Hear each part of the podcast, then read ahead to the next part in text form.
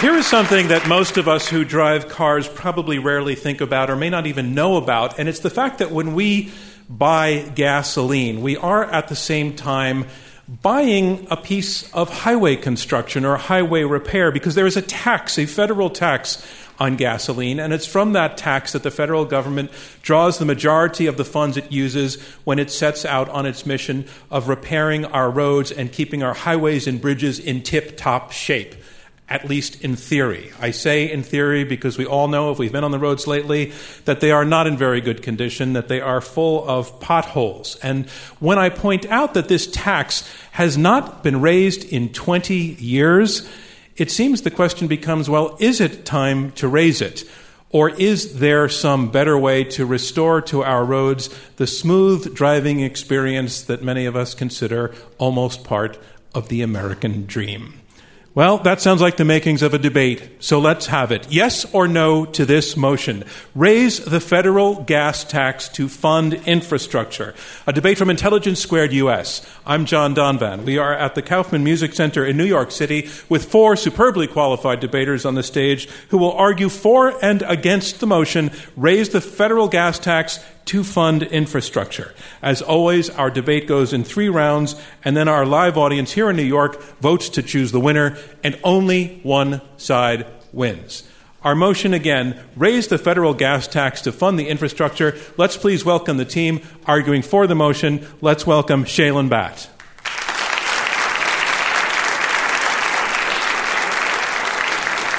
Shailen, you are uh, the executive director of the Colorado Department of Transportation. Prior to this, you worked in uh, Delaware's Department of Transportation. You served also at the Federal Highway Administration before you went out to Colorado. Um, the American Society of Civil Engineers Infrastructure Report Card gave Colorado, where you now are in charge, they gave Colorado's bridges a C minus grade it gave its roads a D. It gave its mass transit a D plus. Uh, we're just curious, what, what does a bridge looks like that is an A? What's an A bridge? Uh, an A bridge is one that has a solid foundation, nice shoulders, preferably a Libra, and enjoys long walks on the beach. and since we're in Jersey, a, a nice A bridge should not be turned off by political considerations. Well, we're, we're in Manhattan, but Jersey's a stone's Close throw to away. Jersey, excuse me. Ladies and gentlemen, Shailen Bhatt.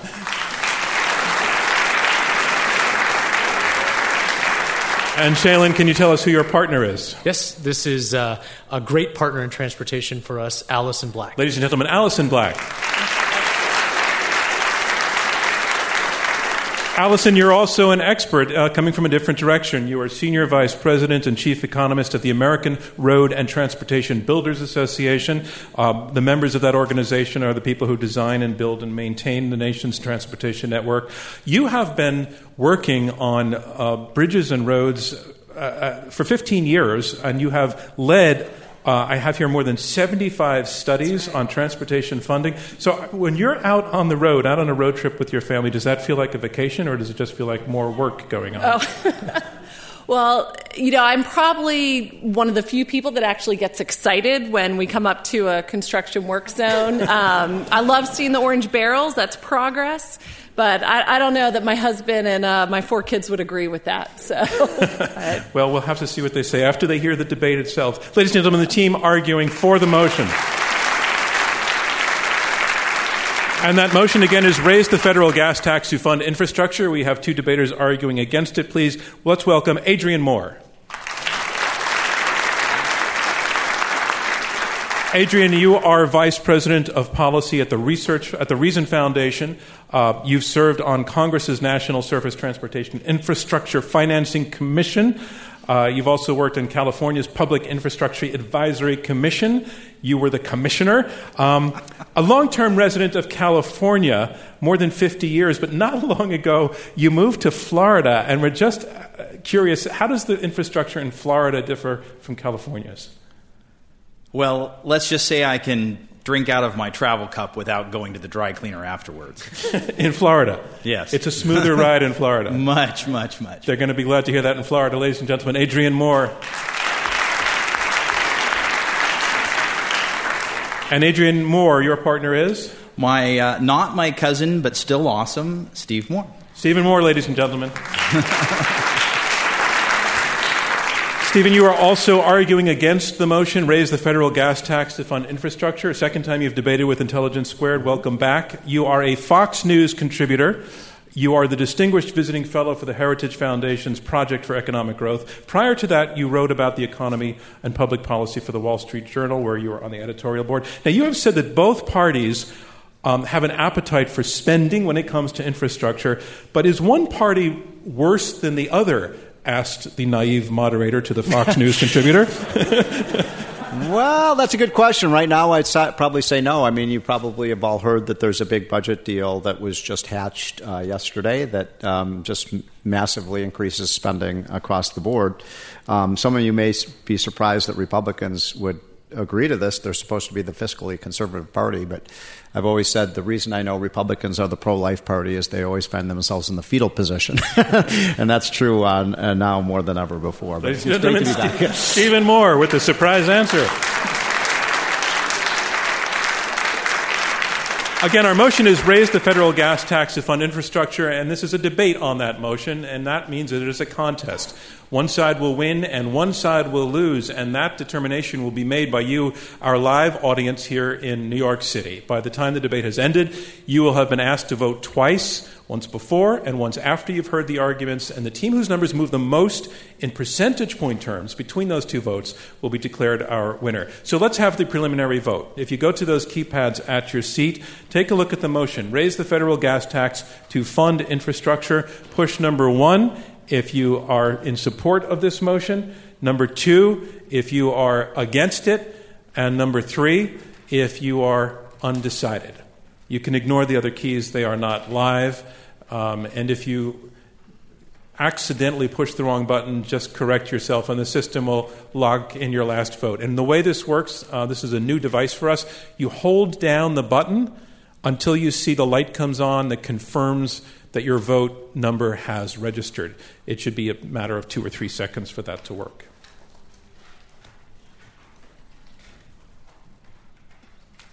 Looks like everybody has completed that. Great. Okay, so we're going to move on. And remember how you voted now. I'll say it one more time. For us, victory is the team whose numbers change the most in percentage point terms between the first and the second vote. So recall how you voted. Don't forget how you voted. Our motion is this raise the federal gas tax to fund infrastructure. We are moving into round one. Round one, opening statements by each debater in turn. Those statements are uninterrupted, and they will last for seven minutes. Making his way now to the lectern to argue in support of this motion, I want to welcome again uh, Shailen Bhatt. He is, sorry, I lost my page here. Shailen Bhatt, he is Executive Director for the Colorado Department of Transportation. Before this, he led the Department of Delaware's Department of Transportation and served at the Federal Highway Commission. Please welcome, ladies and gentlemen, Shailen Bhatt.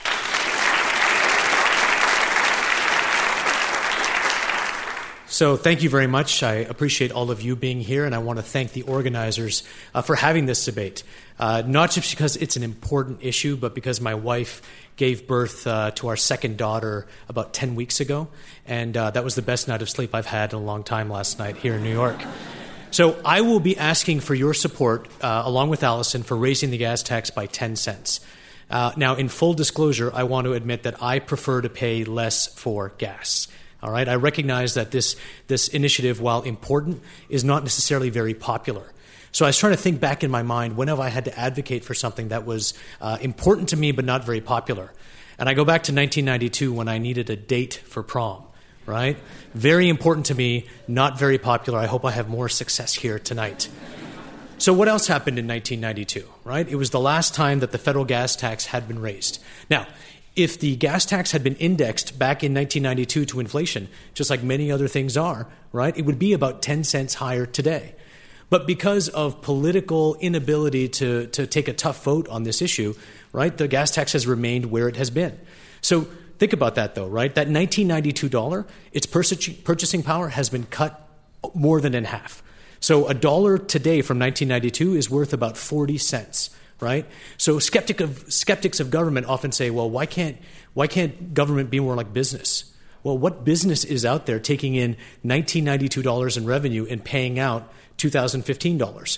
Could you pay your expenses right now, right, on what you were making in 1992 inflation adjusted? And other folks will say, well, you know, there are more cars on the road and they're burning more gas. Well, cars today are much more fuel efficient. Some cars don't even use any gas. So, and more cars and trucks will mean more wear and tear on our highways. So the right thing to do is just to raise it, just like the cost of everything else has gone up. And as state DOTs, we are very focused on doing more with less and stretching those dollars further and further.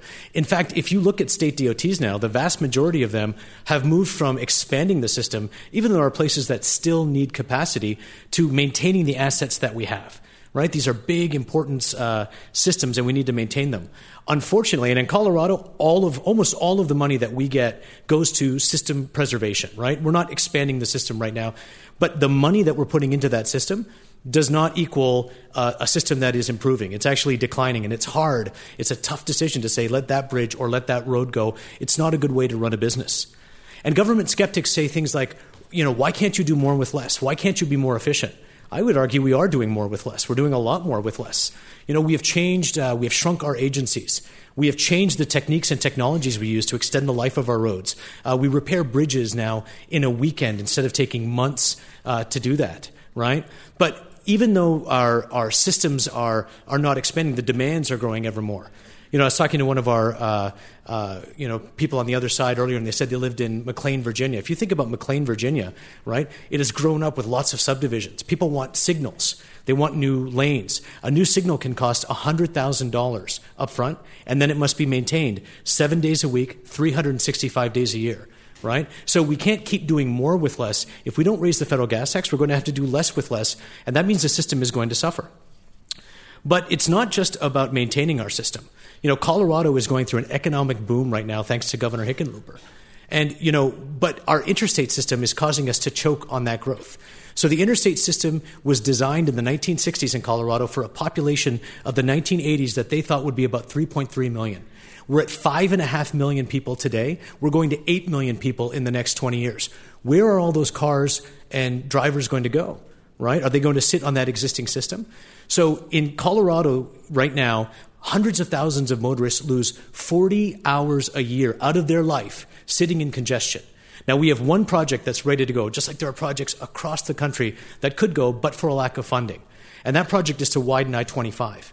Uh, and it'll save lives, it'll reduce congestion, and that project will, at current funding levels, we'll get to that project in 2070. That means an entire generation of people will be born and likely die before we widen that roadway, right? That's not a good way uh, to run a system. And it's not just about roadways.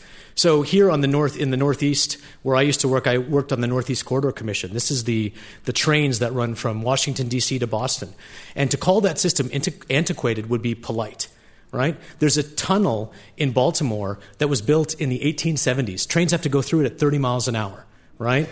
There's a, there's a, there's a major bridge that takes 30 uh, men and women to open by hand, right? That doesn't sound terribly efficient. The bridge on the River Kwai was more modern, right?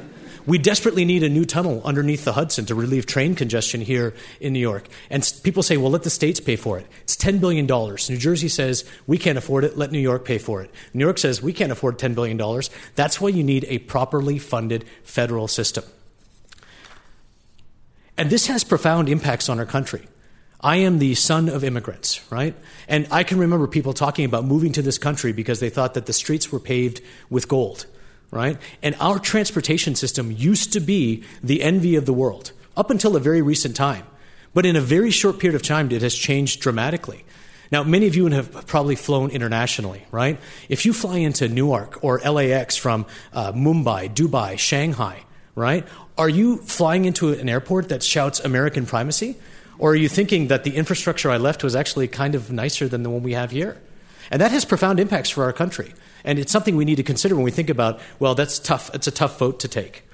We used to be able to build great things in this country. But in the last few years, this partisan uh, politics has, has frozen our ability to raise the gas tax or do much of anything. You know, but to those who say that this is a partisan issue, you know, transportation used to be a bipartisan rallying cry.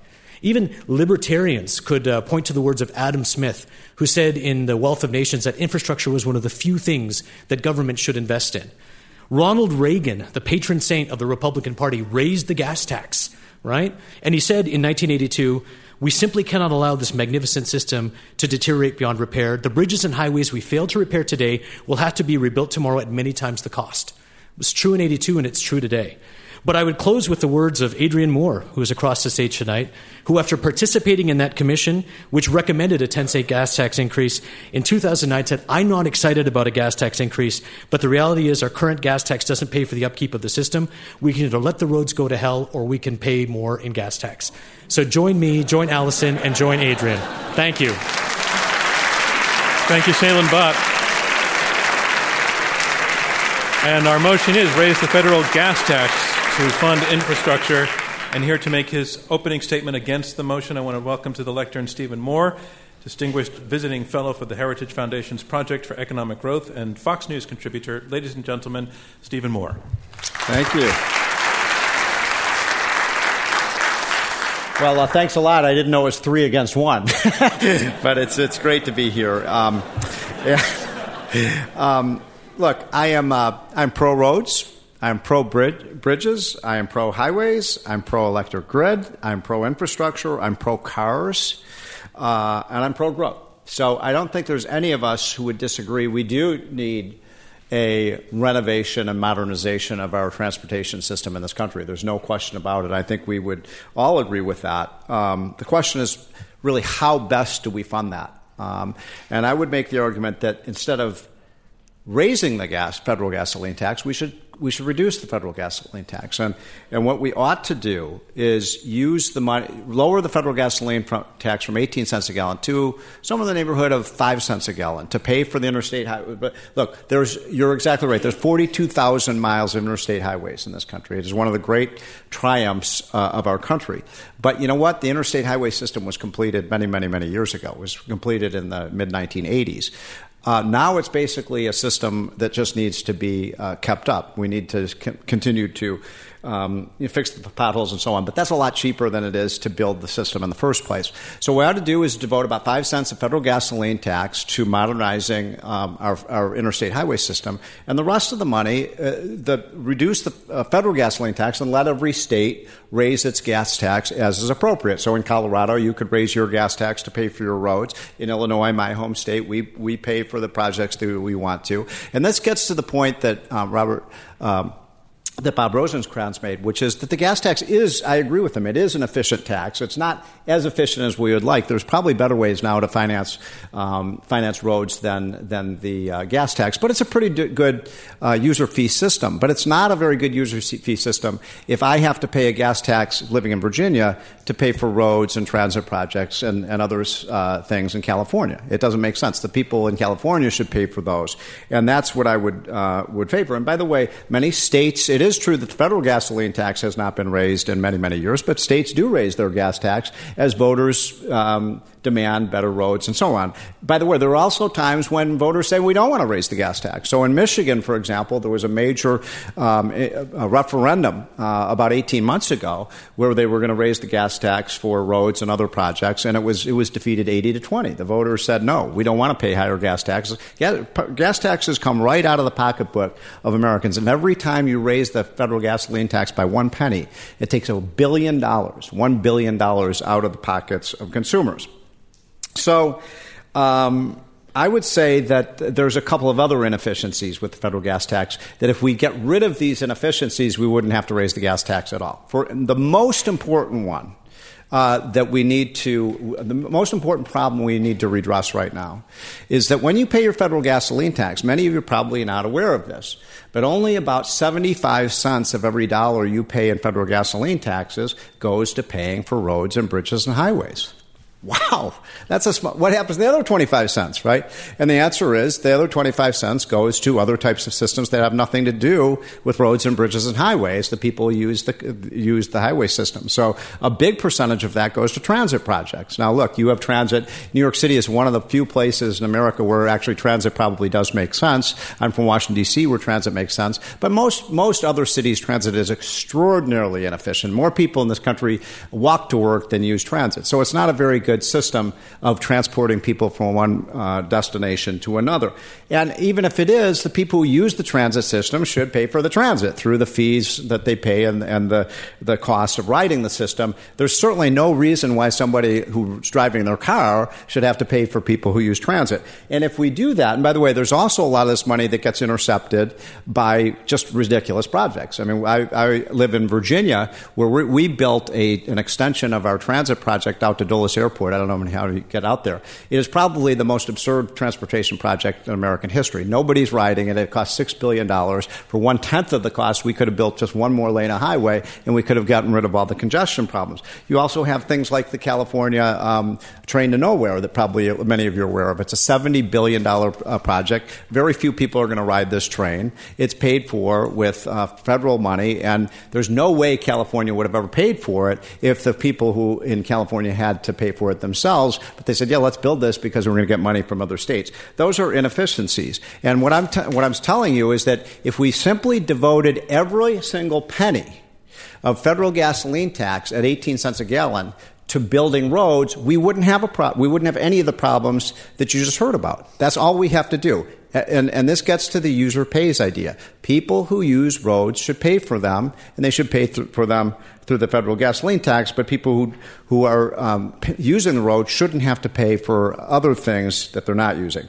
Um, one of the things that you brought up was efficiency, and I, I just did a big study comparing uh, Texas and California and the way that they spend money, and it turns out there is actually massive inefficiency in the way roads are bridges, roads are built in this country, and and it has to do a lot of th- with um, you know labor laws, environmental laws, and things like that. But let me just give you an example. So in Texas, it costs about hundred thousand dollars per mile to build or repair a road, hundred thousand dollars a mile. In California, where you were from it costs two hundred and fifty to three hundred thousand dollars. It costs two to three times more to build a mile of highway. So I, I, would submit to you there are a lot of ways to sweat out inefficiencies and cost excesses, uh, and it would be more likely to happen if states had to pay for it themselves than if they got federal money. There's one other bugaboo out there that needs to be addressed. And that is, if we were to repeal something called the Davis Bacon Act, which is a law that requires uh, kind of a super minimum wage that's paid on road projects, it's essentially a, a, a, law that benefits the unions. If we were to simply allow these projects to be competitively bid, uh, we could substantially reduce the cost of federal road building. And if we did that, let me put it very simply. If we simply get rid of Davis Bacon Act, for every four bridges that we build now, we get a fifth one for free we get a fifth one for free. For every highways we build, for every four um, roads that we build, we get a fifth one for free. Why wouldn't we want to do that? And before we do things like raise people's taxes, why don't we do things like repeal the Davis Bacon Act that will make roads more efficient? And finally, we are moving into a new age of transportation. And that new age is going to involve things like the Google car, and it's going to involve things like um, tolling and things like that, that, that are going to make, in my opinion, the gas tax um, obsolete. Stephen it's not, Moore, it's not going to be a good way to, to uh, fund roads any longer. Thank you, so Stephen thank Moore. You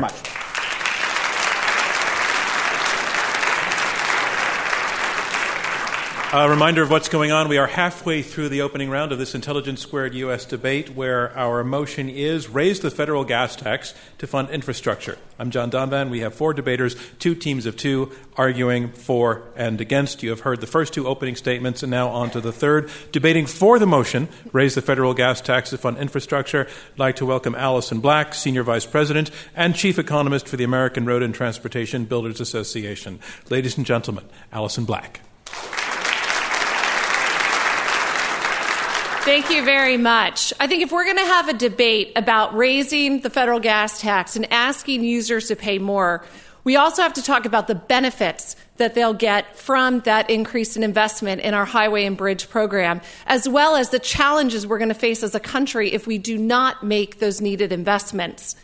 So, raising the federal gas tax means increasing investment to repair and reconstruct the highways and bridges that are the backbone of our economy. It also means increasing investment in transit, which provides mobility choices to millions of Americans every day and also gets cars off of our congested roadways. It also means raising uh, or increasing employment and economic output in every state as well as most importantly, we're also talking about saving lives. Uh, roadway conditions are a factor in about a third of all highway fatalities in this country. And when we make investments to improve our roads, roads and bridges, we significantly can help reduce that number. So, I want to talk tonight about how the national uh, transportation system is the foundation of our economy and why federal investment is so important to that, and how the federal gas tax is also a sustainable source of revenue over the next 10 to 20 years. And when we're talking about investing in our federal highway system, these are the roads and bridges that are key to our national economy. We're not talking about filling a pothole in your neighborhood street. This is investment that has to go towards our interstate highway system, our national highway system, the roads that connect our airports, uh, our ports, and those highways that make just in time delivery possible. So these are the major roads. And just to give you an idea of how important that national system is to our entire economy, over half of all the seaborne cargo in the United States comes through two ports the port of Los Angeles and the port of Long Beach. Now, about 23% of those goods are going to stay in Southern California, but the rest of them are shipped to every state in the country. They go by rail, they also go by truck. And in this country, over 70% of our freight is shipped by truck. So that national system is absolutely essential to getting goods and services across our country into the economy that we have. The federal program is extremely important as well because it ensures that states are making investments in that national system. 25% of the roads in this country are eligible for federal aid for the program that we're talking about that's supported by the federal gas tax. But those roads carry 85% of our total traffic. And in terms of how states are spending their money, the Government Accountability Office did a study last year where they looked at state program spending of their federal dollars. 90% of the money was going towards capital outlays and safety improvements. And capital outlays are construction, right of way, and engineering. So states are making significant investments and they get to choose which projects where their money is going. The federal gas tax is also a sustainable revenue source over the next 10 to 20 years. Now, total volume of traffic in this country is going to be growing by about 1% a year. That's a forecast from the U.S. Energy Information Administration. Now, while cars are becoming more fuel efficient, overall, what matters for the federal gas tax and the money raised is the total volume of fuel that we're consuming in this country. So even though cars are becoming more, more fuel efficient, people are driving more. So those two things are going to offset each other. And the forecast is that our fuel consumption, while it is going down, it's by about half a percent to 1% a year. So that is a very manageable, small change. We're not going to see wild swings in fuel consumption because of more fuel efficient cars, even though our fleet is turning over gradually. When you look at state spending on all of those capital outlays I mentioned, uh, which again, construction, right of way, and engineering, federal money accounts for, on average, 52% of that spending. The federal aid program is absolutely crucial to what is actually getting designed, what is getting built, and all those right of way purchases to make those roads and those widening projects happen. And in some states, it is as high as 80%. And we have done the work where we look at those audited statements and the state budgets. Some states take their federal money, which there's an 80 20 match. They match it, and that is their entire capital program. Even states like California and Texas that we're talking about tonight, and again, we have done these reports. Nearly half of all the construction spending in those states for highways and bridges comes from the federal aid program. And you think about how important those states are to our economy, that federal investment is key. And right now, this is, and that's why the structure of the federal program is so important because states have to invest money on those key corridors that are part of that national economy. Those roads that are carrying 85% of our traffic, that are getting goods from the port of LA or Seattle or New York to all the store shelves where we go to buy the latest gadgets. And we are in danger if we do not raise the federal gas tax. We are not investing enough as my partner described, and we are going to leave a system for future generations that is an economic drag. Uh, that's not fair. We've inherited a great system, and we owe it to our children and the next generation that we make the investments and that we pay for them, that we're not bonding and using debt, and we're using a straightforward way, increasing the user fee to pay for the system. And I would also add that people really value their mobility in this country. We did some polling last year. You know, we're not asking the right questions. It's not do you want to pay more in a gas tax? It's what are the benefits? What are you getting out of that investment? And we found that 75 to 80% of Americans told us that they value their mobility and their transportation system as much as their cell phone, their internet, their electricity, things that we use every day and that we just can't imagine living without. But there's a disconnect for folks understanding exactly what they pay for it. And for that reason and many others, as we've described, we urge you to support raising the gas tax so we can make those needed investments to help support our economy. Thank you, Allison Black. The motion is raise the federal gas tax to fund infrastructure and here, our final debater in this opening round, st- speaking against the motion, Adrian Moore. He is Vice President of Policy at the Reason Foundation. Ladies and gentlemen, Adrian Moore.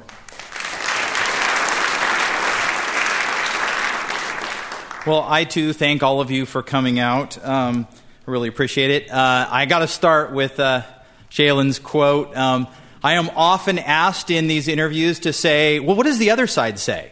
And that quote was exactly where they said, What does the other side say? I say, They say you either raise taxes or you let the roads go to hell. So it was a, actually a quote from me, but I have never advocated that position.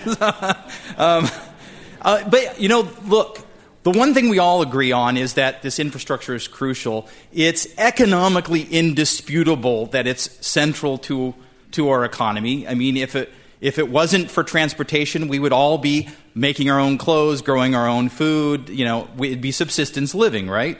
Uh, so transportation is crucial. The debate here is is the best way to fund the transportation we need in the future to just simply tax people for more money to go into the existing system, or is it to figure out if we're making the best use of the money? And really, what Steve and I are arguing is that we think there's a lot that can be done with the money that's already being taxed before we have to raise those taxes.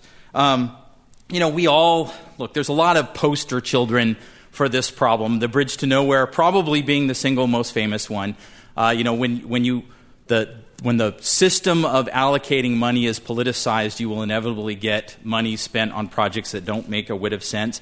And that's not what happens to most of the money, but it only takes a little bit of that before people start to question the legitimacy of the money that's already there, let alone the legitimacy of giving more money into a system that builds bridge to nowhere.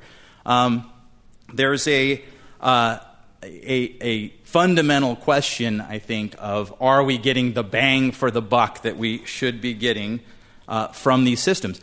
And I think it's also important to realize how much our priority for transportation has changed. If you look at state budgets from the 1960s, you will see not only were they collecting gas taxes and were there federal gas taxes being spent to build the interstate system still in the 60s, but still under construction, uh, but large chunks in every state of general fund revenues went to transportation. At that point in time, states were funding far fewer things, and transportation was considered very important. That's long gone. Starting about 25 years ago, states basically eliminated most of their general fund spending on transportation and started relying more and more on the federal government to give them the money for their local and state projects rather than funding it themselves. Um, which is more of a problem today because so much of what we need now that the interstate system is largely built out uh, is new projects that are primarily state and local in nature. Steve mentioned this as well. Um, they may carry some interstate traffic, but on every interstate in America, most of the traffic is local. Most of the benefits of any new project are local, and the side benefits are, inter- are the national trade, the truck traffic that moves the cargo around the country. So, why shouldn't the uh, funding of those projects being, be at least predominantly local, if not entirely local, for a great many of these projects.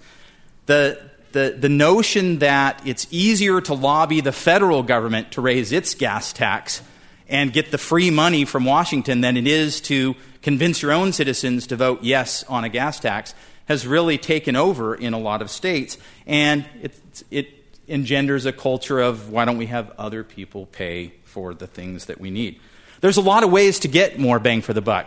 Uh, you know, Steve just gave the California Texas example, which there's sort of like a cottage industry of comparing California and Texas uh, in, in, lots of things. Having lived in California, I, I, I, I saw a lot of that.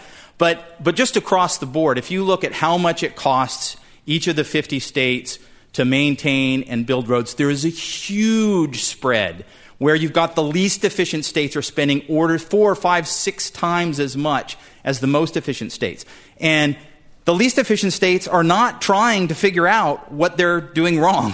they're not, they just want more money. They're not trying to figure out how, how can we build roads for the same price that the 10 most efficient states are. There's none of that going on. And I publish a report every year that makes that comparison. And I ask the bottom 10 states, are you going to try to move into the top 10? And they just say, no, your report's bogus because you can't compare states. Uh, so, you know, on it goes. There are many ways uh, though, to get more bang for the buck. We see in Europe and Asia wide use of tolling and public private partnerships to sort of backfill the user pays principle that the gas tax uh, served so well for so long.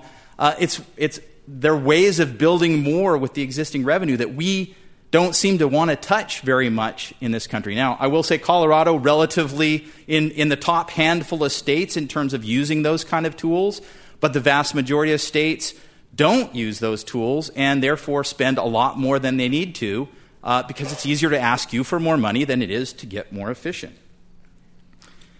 And finally, I think there's too much funding of things that people don't use. And there's a lot of ways to slice this, and I don't want to get into all of it right now, but you know, there's, there, there are real fairness issues. You know, a Prius uses exactly the same amount of road to do a 25 mile a day commute as a Lincoln Town Car does. But the Lincoln Town Car is paying many multiples more in gas tax than that Prius is, but not getting any more benefit from it. So while there's many great things about Priuses and electric cars, there is a problem that they are not paying for the roads that they're using with a gas tax system. And as that technology continues to advance and as all of our cars get more fuel efficient, all of us are going to be paying less for using more roads that are more expensive to build. I mean, that's not a sustainable system. Um, we should be focusing more on the performance of the projects we build, not the political popularity of the projects we build, which tends to drive a lot of the allocation of resources, especially in Congress at the federal level, uh, not so much at the state level where things are a little closer to the road, so to speak. And Steve mentioned the, the, disparate problem of transit spending. I can't break that all down, but let's just say that the bottom, uh, the, the 20% poorest population in the U.S. is much more, many more of them get to work by bumming a ride from a friend who has a car than by riding transit. People in New York don't realize what an aberration New York is in terms of public transit and to that, the rest of the country. At that, Adrian Moore, I'm afraid I have to stop you. you. You're out of time. Thank you, Adrian Moore. And that concludes round one of this Intelligence Squared U.S. debate, where our motion is raise the federal gas tax to fund infrastructure. Now we move on to round two. Round two are where the debaters address one another directly and take questions from me and from you, our live audience here at the Kaufman Music Center in New York. Our motion is this raise the federal gas tax to fund infrastructure. The team arguing for the motion, Shailen Bhatt and Allison Black, have made the case that transportation in this country is a public good, that the massive interstate highway system is absolutely the lifeblood of our economy, and that if left to rot, the harm would come to everyone. They say that the solution to this problem cannot be left to the states, that they cannot do it on their own, and that, by the way, the states are already doing more with less, which is the hand that they are dealt. They say that we are in danger of creating an economic drag on the next generation if we don't face up to the fact that the gasoline tax uh, needs to be raised. They propose 10 cents a gallon, which would bring it up to 28.4 cents per gallon. The team arguing against the motion, the two Moores, Stephen Moore and Adrian Moore, they concede that the roads are critical to our economy. They concede that the roads are not in very good shape, but they, they say the problem needs to be solved locally, that infrastructure is primarily a local issue, that the interstate highway system is largely built, only costs about a penny uh, a gallon of gas at present rates to keep it maintained. But basically, they say that the gas tax is a tax that does not provide bang for the buck, that it's full of, uh, it's rife with inefficiencies, naming, for example, the fact that. Um, there's a huge spread from state to state in what it costs to actually build and maintain roads. That's indication of inefficiency. They say there are other solutions like toll booths and doing something about the unions.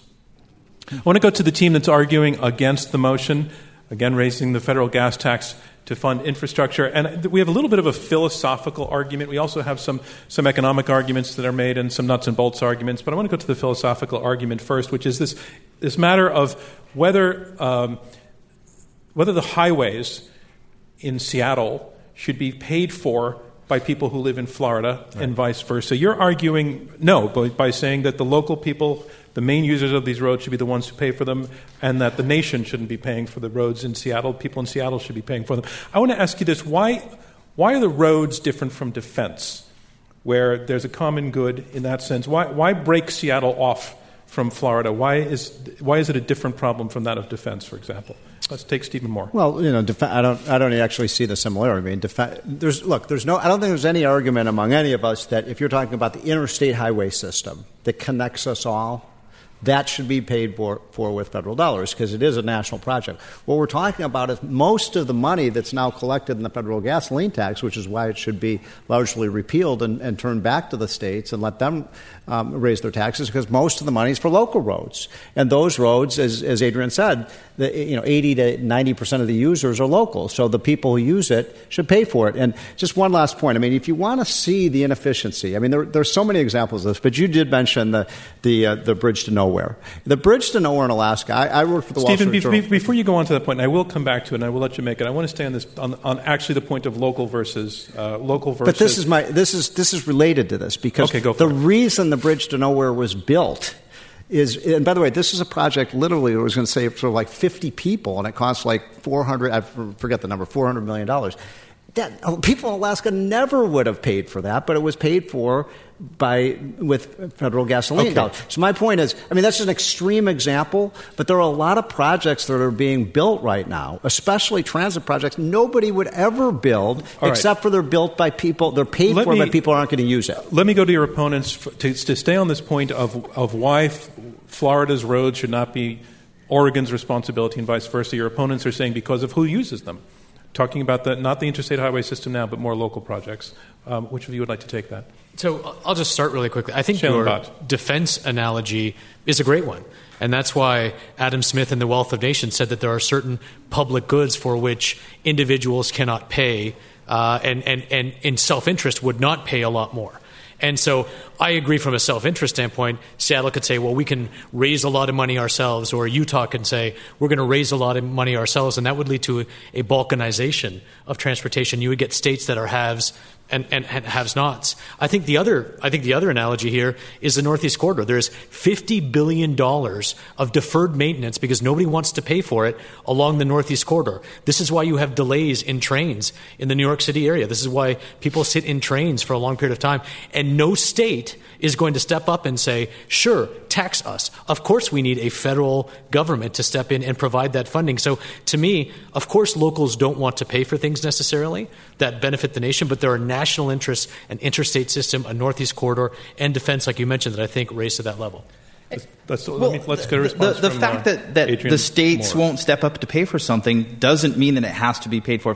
If they don't see the value, they don't see the value. If they see the value, they'll they'll fund it. I mean, that's sort of the problem. if if they're not funding projects where the value is obvious, that's the problem, not the fact that there's federal funding. I submit the opposite. I think you, as director of Calif- Cal- uh, uh, Colorado, Colorado DOT would be much better off if the federal government was giving you from the federal gas tax a, f- a- a block amount allocation out of that for you to maintain the interstates that are in your state, and the rest of the system was you you controlled the revenue and you controlled the project selection. You didn't have all the federal strings attached and all that. You'd be much better off. All the states. So, will so some Governor, states so blow Brownback, it? Maybe. Governor, Governor but- Brownback in Kansas, our neighbor, is out there cutting taxes left, right, and center. Even Republicans in Kansas don't like all the tax cuts that are there. And if they chose to end the interstate funding, right, turn it over to the state, Kansas would say, we're not going to fund this anymore. The goods in Colorado, the people in Colorado would not be served from a national interest of having that interstate get to the neighboring state, and it just ends because the locals there decided, you know what, I don't People want to fund it. People in Kansas And would I- suffer But- nine wanna one really- to the people in other states. Allison it wouldn't Black. stand. Yeah, I want to Black. clear up what I think might be a misconception as well. States choose where they spend their money, and they are getting back funds that are in proportion to what the users in that state are contributing. The federal government is not saying you have to do this project or that project. The state makes that decision. The money is contributed by the users in that state. Well, let me give you an Moore. example of why you don't want that. That's exactly the problem because the federal government, first of all, why in New- in New York, why do you want to pay, fed, pay federal gasoline tax, s- send the money to Washington, D.C., where we have a vast bureaucracy of 10,000 people work at the U.S. Department of Transportation. We don't need virtually any of those people. Why wouldn't you rather just send it to here to Albany, right? And, and basically, you know, it's just basically, this is the thing about Washington, D.C. You send your money to Washington, D.C., you send a dollar to us, we keep 20 cents out of the dollar and we send 80 cents back to you. I mean, why would you want to do that? That makes no sense. Why wouldn't you want to keep the full dollar for yourselves? The four richest counties in America are outside of Washington, D.C. How did that happen, do you think? We don't produce anything in Washington. All we do is take your money and take 20% off the top. One other point to think about. One of the most absurd transportation projects in the last, or uh, policies in the last 50 years was something called the 55 mile per hour speed limit. Do y'all remember that? When you couldn't drive? I mean, it made absolutely zero sense, right? And, and states had to comply with that because it was a federal law. And finally, back in the mid 1990s, we got rid of that law, and states were able to raise the. It's just one example of the kind All of regulation right, I wanna- I- that the I- federal government is imposing Allison on Black. states. Yeah, I, this money is going towards the 25% of roads in this country that are vital to the economic health of what we're doing. It's not just the interstate that's important, that's 40,000 miles, but there are other roads that are connecting our airports, our ports, major cities. And the federal aid program provides an economic incentive that states make sure they are dressing those roads that have a spillover network effect. So, yes, I would say absolutely there's an interest in supporting roads across the country in Seattle, the people in Florida who might have goods that are being imported from those ports. Wait, make, make that point more specifically. Why is it of interest to the people in Florida that, that the port and the roads in Seattle, you know, 3,000 miles away, are in good shape? Because our economy does not stop at the border. And the longer that goods are sitting in trucks on highways in congestion, the more it's going to cost when you go to buy that. And it's just an Okay. economic drag. Are we seeing the coherence of that point? I want to put it to, these, to, to this team to respond to that point. That in you- fact, in fact, there is going a shared interest. If you're assuming that Congress is enlightened and all wise, and they will always see the national interest, and they will distribute the money in the way that will maximize our economy, first of all, you clearly come from Colorado and you've been smoking too much. Second, uh, you're, we like to not make personal attacks. Low blow. no, I'm not saying everybody from Colorado. um, look, the, the, the notion, the, the, the, the drive for the federal government to fill all of the needs out there, which are overwhelmingly, not exclusively, yes, there are federal, there's a very vital federal network, and the federal government should continue to help fund that. But that's not what the predominant list of needs out there is. The predominant list of needs out there is overwhelmingly more state and local. A federal gas tax is not needed to do that. And Adrian, it will I, be Adrian, much more wisely Adrian, spent at the Adrian, state and let me level. just say, I don't feel that you've actually made a compelling response to to Allison's point about the fact that that the movement of goods in Seattle does have something to do with the people in Florida. I, well, I just said it does. Okay, every every road that connects across states has something to do with the economy between something to do. But most, if you count the cars going on that road, the vast majority are Joe Blow going to the store, not goods moving through the national economy. So they get- by the should way- be paying for that road. Sorry, so let's bring in people Shailen, in Florida. Shailen Bhatt. So, a, a lot of things here. I mean, it, if, if you know, if you go on Fox News or Al Jazeera, wherever you go, it's it's very easy to play to that audience and think, raise things like the bridge to nowhere. The reality is, the mass majority of these projects get delivered on time and on budget. And you can point and you can cherry pick individual projects.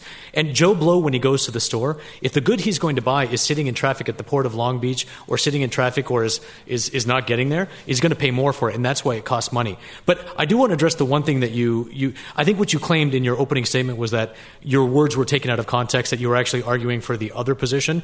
Um, I will say that in your article, Restoring the Highway Trust Fund from 2010, that you co wrote, you did say that even if we did all of the things that we talked about, the efficiencies, at least for the next decade or so, there is a clear case for increasing highway investment in America. Was that written by you, or was that written by your Yes, co-writer at the I- time? we've been arguing for increasing investment in, in the infrastructure the entire night. So we started off supporting that. We're disputing what the best way to pay for it is. Right. We're saying no to a federal hike in the gas tax, not no to spending want more money on we want the transportation. states and cities to raise the gas tax. And by the way, your argument, Allison, I, I just think it's it's not a very strong argument because the same argument could be used against. You know, I live in McLean, Virginia. Should people in New York State pay for my police service? There's some ancillary benefits to the fact that, that it's safer in McLean because we have police service. Stop right we there. don't- we- Stop right there because it's a Right. great point. I want to hear what Allison's response to. I want to hear your response to why are local cops different from local roads? Well, local roads are not supported by the federal gas tax. No, Well, okay, the roads you I were mean, talking this about, the, the roads that serve not- that serves ports and I airports mean, local locally. spending is a completely different thing, and you know, half of all the spending in this country is, or, or on highways and bridges, is by state and local governments. The other half, when you get to construction dollars, is the federal money.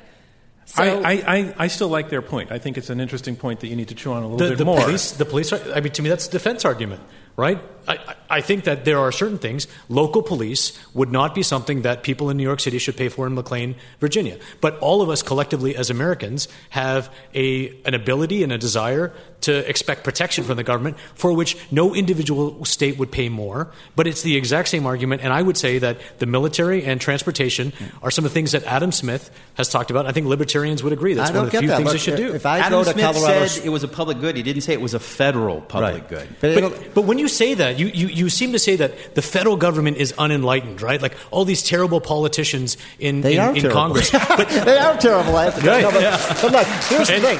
They and don't I would know- agree they can't raise the federal gas tax, but They you're don't know- implying wait, somehow wait, that guys, let him talk. You're making hold it, hold it, hold it, hold it, you're hold it. implying that the Excuse me. Wait, I'm going to moderate now. You're going to finish, and then we're going to go to. Okay. So, so Adrian. You, I, I would agree that there's a lot of challenges in Congress, but implying that somehow that state and local elected officials do not suffer from some of these similar challenges and are somehow more enlightened is just not true. Adrian Moore. And, and so is the opposite. I'm just arguing that the opposite is also true. To assume that all the states, that we'd have states all over the country making disastrous transportation decisions if the enlightened federal government wasn't doing it for them is just not true. The ones who make bad decisions will quickly reap the economic consequences and change their ways. That's what tends to happen in a market economy.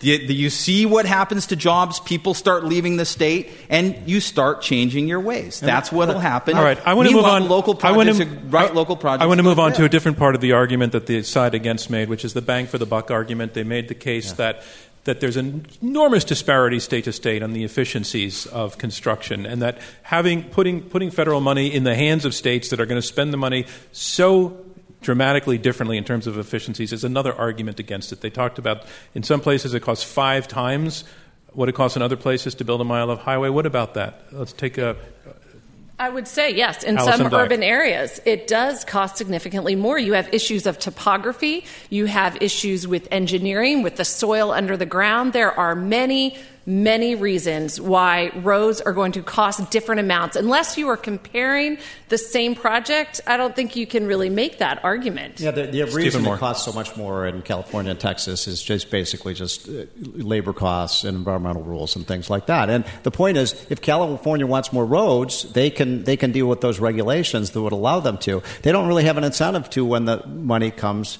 uh, from Washington. And look, I, am not saying that. Look, people in Congress are pretty stupid. I mean, and, but there are a lot of stupid state legislators too. But the point is, you can't ask not somebody, a, a member of Congress, to have any idea about whether a, a, project should be built in Colorado Springs. Most of them have never even been to Colorado Springs. Why would you? And, and I would simply make one other point.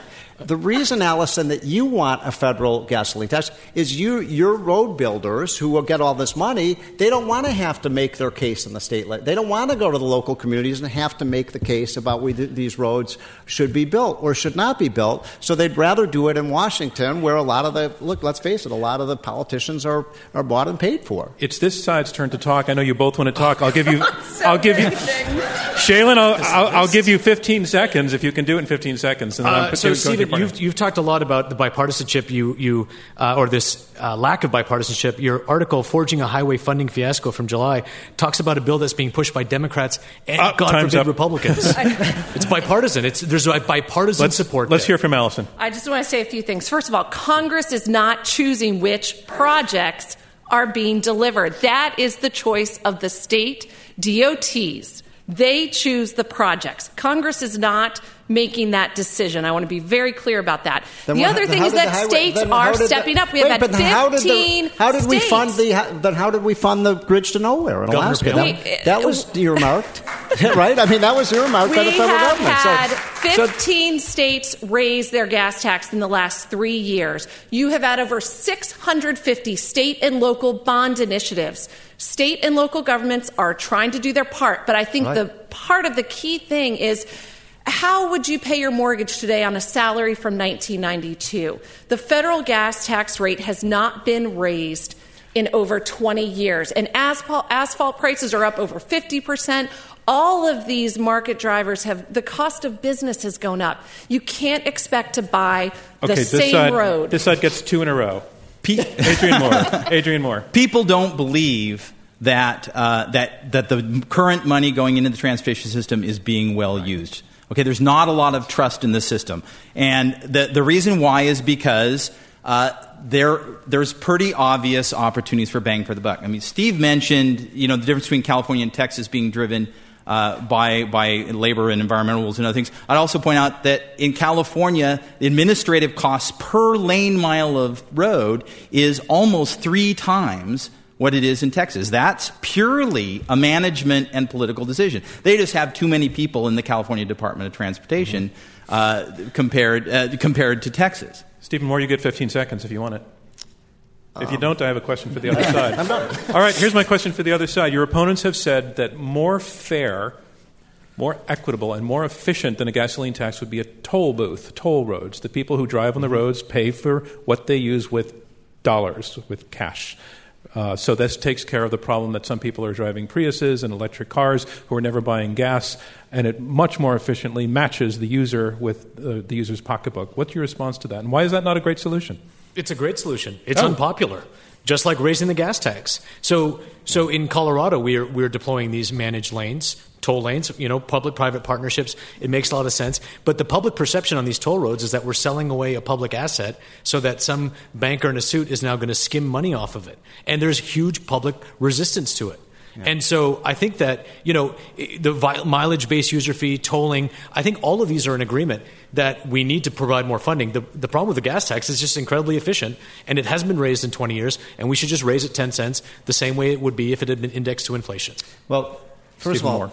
75% of Americans are against raising the federal gasoline tax. Three out of four Americans. So you've got a, you've got a pretty big you know, job of persuading the American people. And I think it's because of the reason that Adrian said, that people don't think the money's being spent very wisely. Now, I agree with you. I think tolling is a really efficient way, and, and I think it's probably the way of the future for all the reasons, you know, we've talked about earlier. For example, that you're going to have more and more fuel efficient cars, so gas taxes aren't going to be a very good way of getting the money. Um, but you're also right that there's a huge opposition to tolls, too.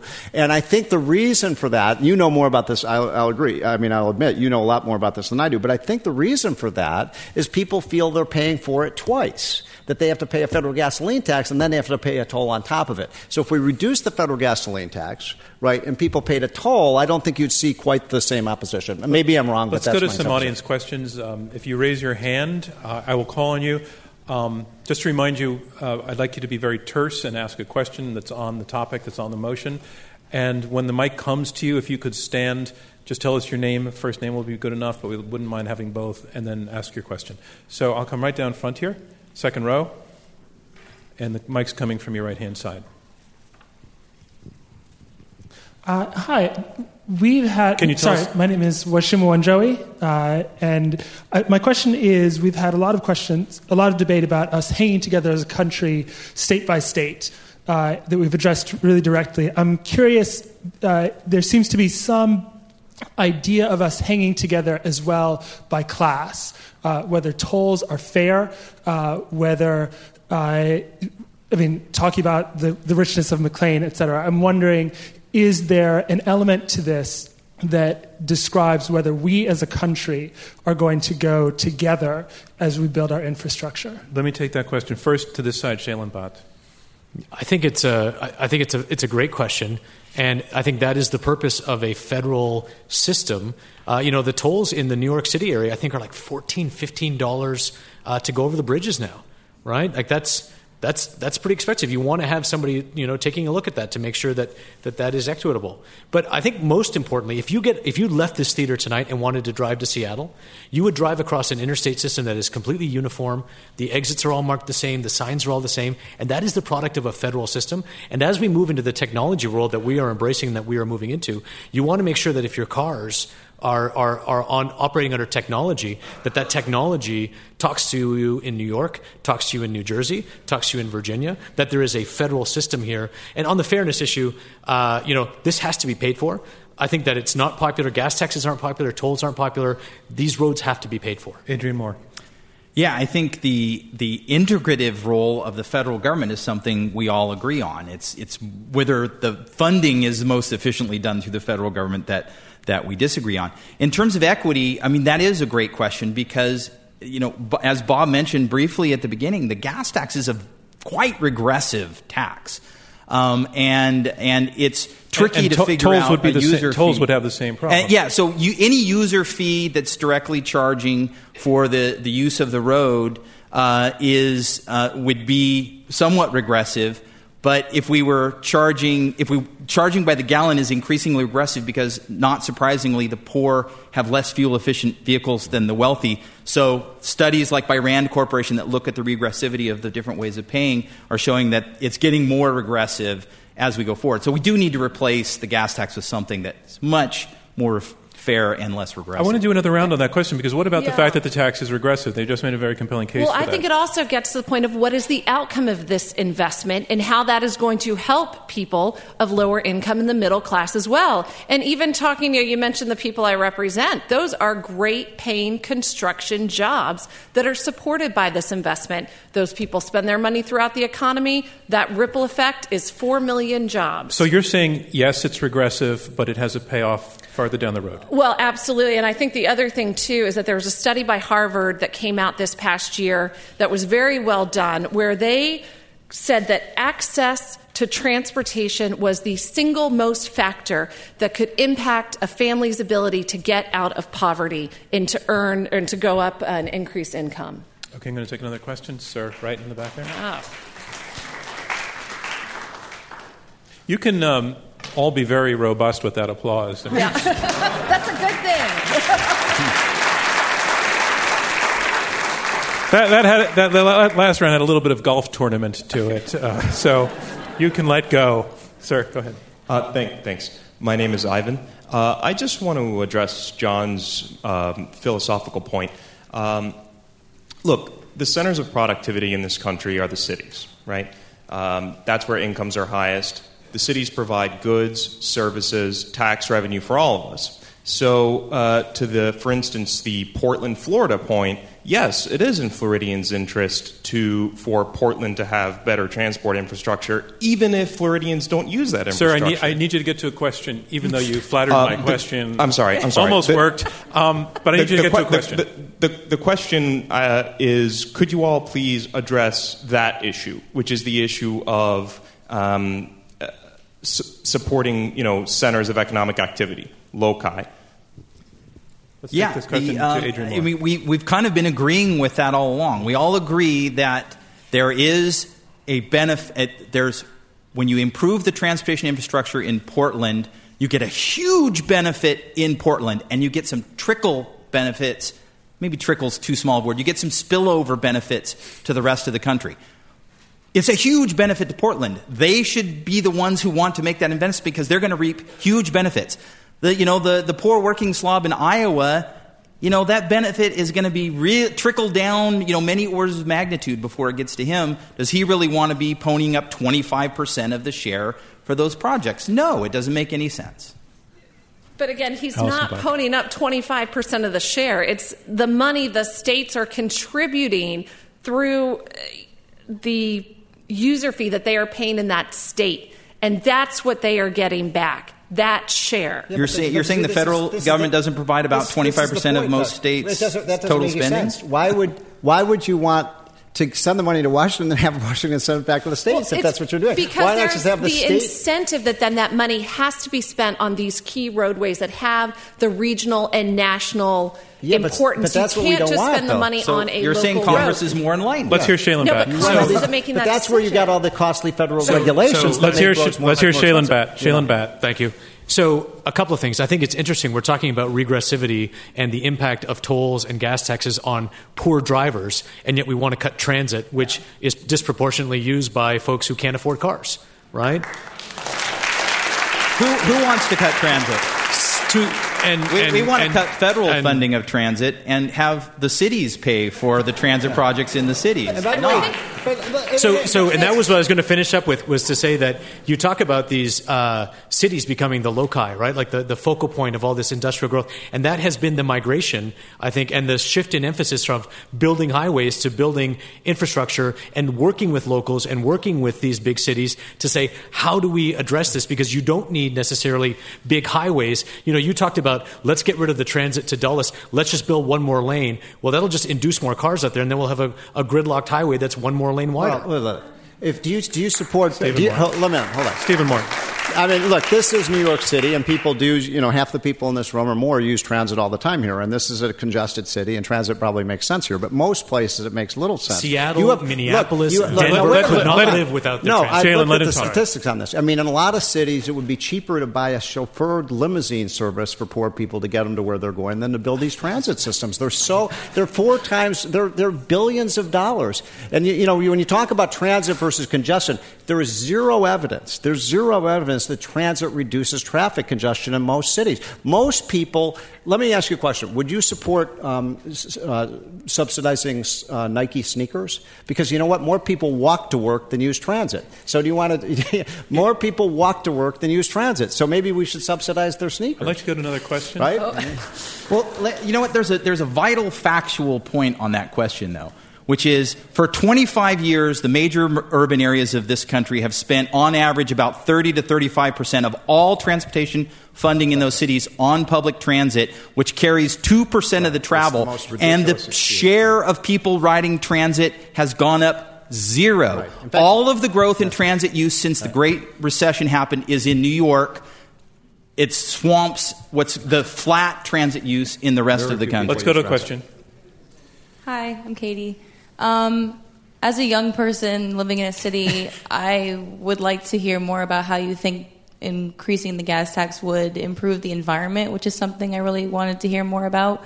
And infrastructure is really important, but it can be expensive as the fare goes up every month. I think I think it's relevant. I mean, let's let's do a little bit on it because it's, we haven't touched on it. Would you like to take it first? Which side would like it first? Uh, Shailen Bhatt. so, so Uh, my wife used to work for the EPA. I love the environment, and I think it's a great. I, I love you. Uh, so I, I, think it's I, look. I, I, think that raising the gas tax ten cents. You know, you know, people sometimes oppose widening projects, right? We have a major project that we're widening in, in Colorado right now. Thank you. Uh, did you were on the same flight? Um, but uh, you know, look, when you have gridlock, right? Like I sat in traffic, a lot of traffic last night when I flew in eleven o'clock, and all of those cars are spewing out. You know, so having congested roadways does not help the environment. I think that if you think make things more expensive, people will do less of them. But I, I want to go back to this transit example. No, no, I, no, no. I want these guys right. to respond to the question. I will obey well, your rules. Stephen Moore. You know, look, you know, we've had this whole discussion. I think we all agree cars are a good thing, roads are a good thing. I think all four of us agree on that. But there is a war against the car in this country. There's a war going on at the EPA against that wants to get people out of their cars, which is the most liberating invention that was ever made, and force people to take transit and other things. And I would simply say this: you know, we're moving in the cool thing about this age we're living in right now, we're having a debate about how people used to transport themselves 50 and 100 years ago. We're going to move in five to 10 years. When we're done with this meeting, everybody's going to go on their, on their uh, you know, uh, iPhone and they're going to call a Google car and there are going to be 100 Google cars lined up. They're going to take you wherever you want. They're all going to be synchronized. All these problems with congestion can go away. Why are we, we're, we're, we're still so Stephen, building Stephen, systems. To, to the questioner's so, question so, about whether yeah. the gas tax discourages extreme, uh, uh, encourages more conservation. It, yeah, sure. If you tax something, you get less of it. But but what I'm saying is, you know, we, we people are using less gasoline right now. I mean. There's a scale effect, but, but though. The gas tax is a very small effect. The gas price has a huge effect. Yeah, it's not so a big that's deal. what's driving exactly. more efficiency and less emissions. Not a big deal, it turns out to be. Okay. Ilona Namath. Can you hear me? Yes. Ilona Namath. In I think it was Mr. Bhatt's opening comments, he raised two points that I didn't hear much about. One was you mentioned airports coming into the airports, and I didn't hear anything about how the federal gas tax would impact airport terminals and runways, or if you only meant the roads connecting them.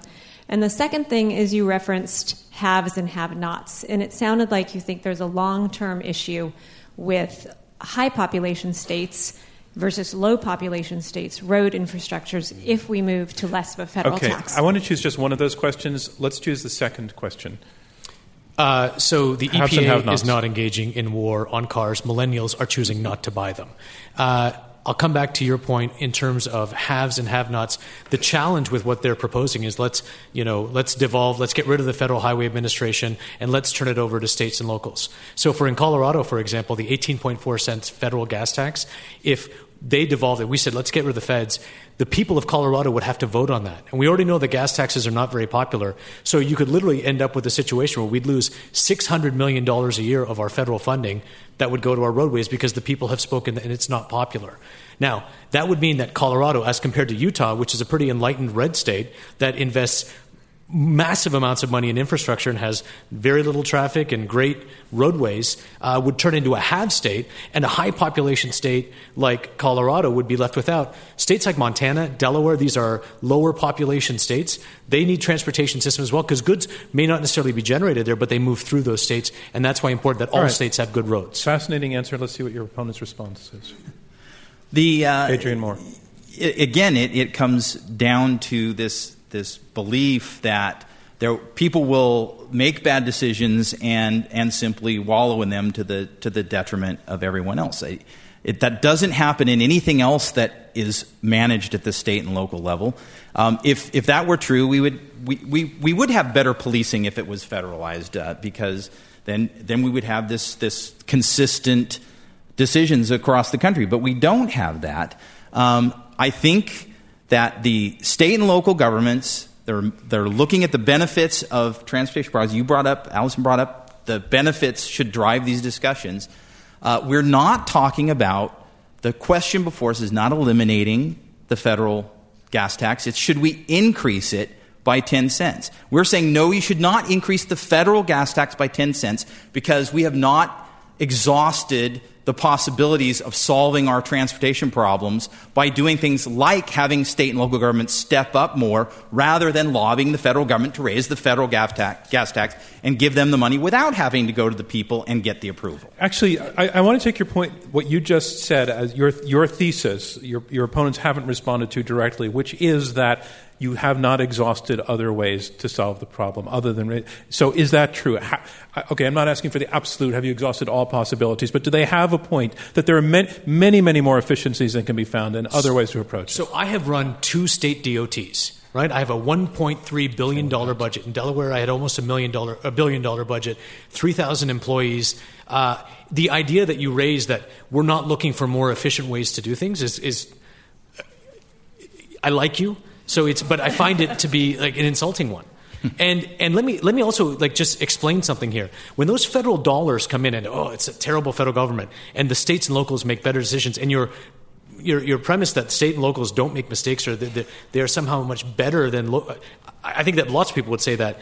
But the way those federal dollars get apportioned in Colorado is we have metropolitan planning organizations, MPOs made up of local local officials who come together to say, let's vote together. And I have implemented prioritization. We took a, a software called Decision Lens and ranked all of our projects. I have we're, de- we're deploying P3s. We have done all of the things that you're talking about it doesn't solve the problem unless we get more money into the system. And look, I am agnostic as to whether it's the federal government, states, or locals, but the reality is the federal gas tax is efficient and we should raise it. Oh, Just, you know, this Moore. idea that, look, here's the point about local financing. I live in a community, we needed a new road you know, we needed a road because we, we had a lot of congestion. There were new houses built. We didn't, we didn't all come to Washington, D.C. and lobby our congressman. That would be stupid. I mean, we basically went to our community and to our city council and, and said, look, we need this road. And, and that's how things get done in America. You don't want to have to have all these decisions made by the federal government. I mean, that's what might happen in McLean. And, and by the way, we got the road built. We got stop signs where we wanted them to do. Could you possibly imagine that happening if you had a, you know, if, when the federal government is making all these decisions? And our point is the federal government is making way too many of these decisions Alison Black. already. But I was going to say, I think the structure of the federal program is key as well because you have to spend primarily most of that money on capital outlay. So you are ensured that that investment is going towards making improvements, that construction right of way and engineering. Less than 20% of state gas tax revenues, which states collect, the motor fuel uh, mm-hmm. tax that you pay to the state, less than 20% of, of that is going towards capital outlays and maintenance. Okay, I want to move on to something that we call the volley round. It's a two minute round in which each debater gets 30 seconds to answer a very specific question. It goes from one side to the other. They can only talk for 30 seconds and they are silenced by this bell when the bell comes. And I want to clarify um, Stephen Moore, did you, in your opening statement, propose a five cent cut in the gas tax yes. or a cut in the gas tax down to five cents? I said we could we could fund the federal interstate highway system by and still cut five cents a gallon of the gas tax at the federal level, and then let states okay. raise the digital. So here's what I want to do with this 30 seconds. I want to I want to put before the debaters your proposal that the system can be sustained even with a five cent cut in the federal gas tax, why that's true and why that's a good thing. Your 30 seconds starts now. I, am sorry. I don't, why is it? A, I don't understand the question. I want you to defend. I want you to. I want you to elucidate your argument that a five cent cut is doable and okay. in the long run a good right. thing. So basically, what would happen is everyone in this room who lives in, most of you live in New York, instead of sending five cents a gallon to the federal government, now you'd be able to keep that money, right? It wouldn't go to Washington. It wouldn't support 10,000 people who work in the U.S. Department of Transportation.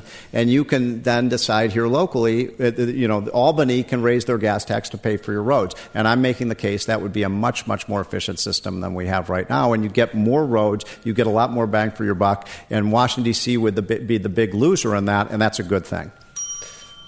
Adrian Bott. I'm sorry, Shailen Bhatt. Shailen uh, Bhatt. What am I, I?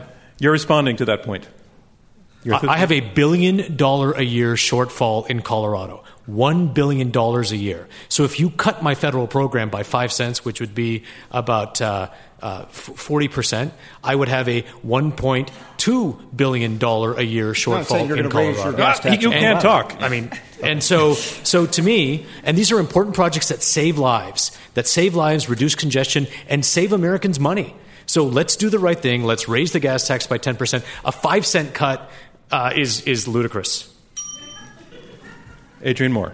Uh, I haven't crunched the numbers on the five cent reduction, but we have crunched the numbers on if the if the federal government simply confined its current eighteen and a half cents gas tax to funding the interst- the maintenance and improvement of the interstate system, what would the states have to do? On average, most states would have to increase their state gas tax by two to five cents per gallon to make up that, that funding for the projects that are predominantly state and local in nature. And that seems pretty reasonable. Alison Black. It is not enough in investment, and we are way behind. Bob Poole at the Reason Foundation did a report last year looking at just the needs to fully fund the interstate system and make the repairs that we need, just the interstate. It was about $1 trillion not billion, one trillion. That is the work that is needed on the interstate system alone. And that concludes our volley round, and that concludes round two of this Intelligence Squared U.S. debate, where our motion is raise the federal gas tax to fund infrastructure. There is one, um, one thing I needed to say uh, for the uh, radio uh, broadcast that I neglected to say, so I'm just going to record it now. I need you to not giggle as I begin saying it because uh, it's anachronistic at this point, but here we go. Control yourselves. I want to remind you that we are in the question and answer section of this Intelligence Squared U.S. debate. I'm John Donvan, your moderator. We have four debaters, two teams of two, debating this motion raise the federal gas tax to fund infrastructure. Thank you for your patience. Now we move on to round three. Round three closing statements by each debater in turn. This will be their last chances to try to get you to vote with their side. These statements are uninterrupted and they are two minutes each. And here making his closing statement in support of the motion, raise the federal gas tax to fund infrastructure, Shailen Bhatt, Executive Director for the Colorado Department of Transportation. So I, I, appreciate everyone listening tonight, and I'm going to close with uh, a, a, call to raise our gas tax by 10 cents. And I think there's a lot of agreement, you know, between us on things that we can do. And I'm saying that in my experience in running two of these state DOTs, we've done a lot of these things, and there is still a shortfall. And I want to close with a story. So in 1988, my dad took us back to India. Uh, I was born in Canada. My dad decided to take us to India. He, he took us for a lot of reasons, but I think he wanted to impress upon us how lucky we were to grow up in the first world. And my, you know, my memory of that visit in 1988 is landing at this airport in Ahmedabad. And uh, it, going to the airport, it was like this single story structure with bars in the window instead of glass, and bouncing around on these roadways around the state of Gujarat that were two lanes and were likely the relics of the, the British colonization right? And uh, it wasn't a pretty sight in 1988. I went back representing the Federal Highway Administration in 2010, and that single story airport was this modern, gleaming glass and steel structure, which is probably the nicest airport I've ever been in in the entire world. And those two lane roads, they've been replaced by four lane roads that are carrying goods and services around India. India, China, Brazil, the EU, they're all making significant investments in their transportation system, not because they want to compare to us, but because they want to compete with us. And there are, there's a global war for jobs right now, and our transportation system in the 20th century provided a backbone for this country's economy. We inherited that system. We have not invested in that system, and that system is failing. We owe it to the children that are here tonight. We owe it to the children of the people who are listening to turn over to them a system that will allow them to compete in the 21st century. And that is why we should follow the words of Ronald Reagan. We should follow the words of Adrian Moore. We should follow the words of our side and call for a 10 cent increase in the gas tax, gas tax. It is not popular, but it is the right thing to do. It is our duty. Please join us in this. Thank you. Thank you, Shailen Bhatt. And the motion is raise the federal gas tax to fund infrastructure. And here making his closing statement against the motion, Adrian Moore, Vice President of Policy at the Reason Foundation. Thank you all. Um, I'm reminded of the old joke, you know, when you're leaving tonight, those of you who are driving, please drive carefully. Uncle Sam needs all the taxpayers he can get. Um, you know, look, we all agree we have these big needs.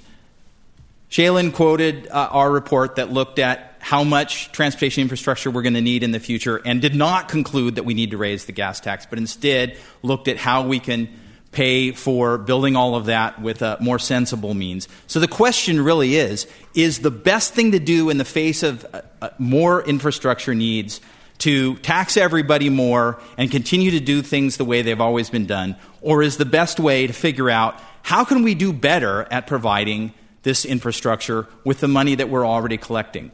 You know, we're getting more for our phone purchase, more for our computer purchase, more for our home purchase, more for everything we buy. We should be getting more for, from our transportation system too. So we don't need to raise the federal gas tax to get more. We need to focus on getting more bang for the buck, so to speak. That's why you know, we're the more.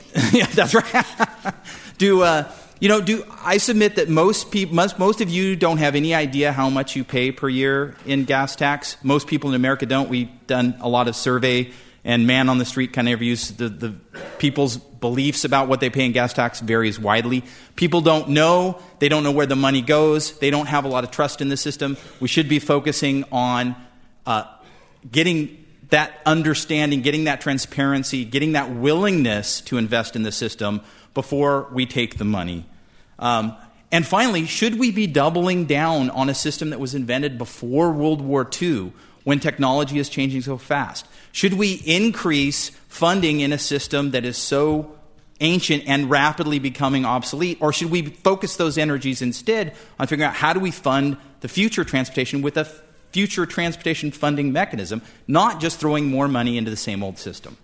Thank you, Adrian Moore.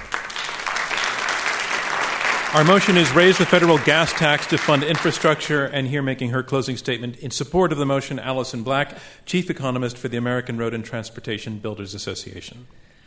The challenge is that as users of the system, we are going to pay for it one way or another. We will either decide to increase the gas tax, make the investment that way, improve our road and bridge system, or we will pay for it by sitting in congestion, paying more for our goods and services. And what struck me last year, I did a report on New Jersey. And you know, I work with a lot of numbers, and I was trying to quantify in some way. You know, New Jersey's average commute time is 10 minutes higher than the national average, and that really got me to thinking because I've been with ARTBA for 15 years, and during that time, my commute has gone up easily by 10 minutes each way. And when I added that up, that is 40 hours a year. And as I said, I work with a lot of numbers, but that really struck me. I have four young kids at home. I would gladly pay 25 cents a day, which is the cost of raising the federal gas tax by 15 cents to the average driver. We are talking about a quarter a day. I would gladly pay that and much more if it meant that I had to spend less time commuting in traffic and more time with my family or doing whatever I would choose to do. And I think when you ask most Americans if they would make that choice, not to raise their tax, but to increase their investment in this network that is so important to our national economy and so important to future generations that most people and would be willing to do that. Thank you, Alison Black. The motion is raise the federal gas tax to fund infrastructure. And here, making his closing statement against the motion, Stephen Moore, Distinguished Visiting Fellow for the Heritage Foundation's Project for Economic Growth. The last time we raised the federal gas tax in 1982, uh, traffic congestion went up. It didn't go down. In fact, it's interesting. I'll just tell you a quick story. Um, about four months ago, I testified before the Senate Finance Committee on this very subject of should we raise the federal gasoline tax. There were probably 200 people in the room. Um, I was the only person who was testifying against raising the federal gasoline tax. Every single other group there, the road builders were there, the civil engineers were there, the unions were there, all of the groups that basically get this money that, that you know wanted it because this is what enriches their coffers. And what was interesting about that was none of these groups talked any, not one iota. And in fact, I'd say this about, about our opponents on this. Have they mentioned one way that we could be more efficient in the way that we spend our dollars? No, I mean it's all basically the line of all the groups that want that were for more gas taxes. Give us more money, more money, more money, more money. No way, no talk about how to make it more efficient, how to more, make it more effective. We just want to spend more and tax more. And I would submit to you that approach in every area in Washington is what has created, uh, you know, a bloated federal system that's borrowing nearly a trillion dollars a year and bankrupting our country. As, as far as this point about reducing congestion Alison, I too face a long commute. I live in Washington, D.C., as you do. If I believed, if I sincerely believed that raising the gas tax by five or 10 cents a gallon was going to reduce congestion in Washington, D.C., I'd come over there and hug you, and I would say, hell yes, I'm going to pay that money. But I have no faith whatsoever that this money that we're going to raise in the federal gasoline tax is going to reduce congestion because it just hasn't done it before. We're not very efficient in spending it. And the final point I'll make is I made this point before. We can get an extra bridge, we can an extra road uh, built for every four we, we build by just getting rid of the Davis Bacon Act. So we get rid of that, we have less congestion, we have a better transportation infrastructure system. Let's start by doing that. Thank you, Stephen Moore. And that concludes closing statements. And now it's time to learn which side you feel has argued the best. We're going to ask you again to go to the keypads at your seat and vote for the second time. Same system as before. Take a look at the motion. Raise the federal gas tax to fund infrastructure. If you support the motion, push number one. If you oppose it, push number two. If you became or remain undecided, push number three. And I'll give that about 15 to 20 seconds for you to complete before we lock it out.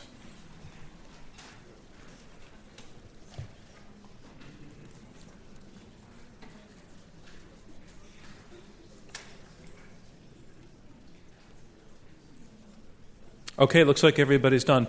We're, we're, about two minutes away from getting the results. So, in those two minutes, I just want to say this. I'll be very honest that, that back when we crystallized a debate with motion language that had the word infrastructure in it, I never imagined that things would get so crazy uh, on, the, on the stage here uh, and be so passionate, you know, with accusations of quoting people out of context and assertions that somebody on the panel actually inhaled. Um, I, uh, I want to say, though, that uh, I thought the spirit and the energy and the, the civility that you all showed one another, as well as a sort of robust competition, was exactly what we're looking for in these debates. So I want to thank all of you for what you brought to the stage here.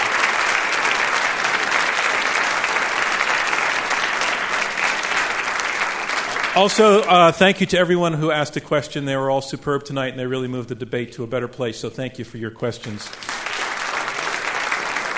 I'd like to mention that um, uh, Intelligence Squared is actually a philanthropy. We produce this podcast. I've talked about it several times tonight, and the radio broadcast. We have huge audiences out there now. Um, I'm running into people all the time uh, who are, who hear my name, and you know I've worked for ABC for a long time. I, I'm literally getting more you know, hey, you're that guy from the Intelligence Squared podcast in the last couple of years than from ABC.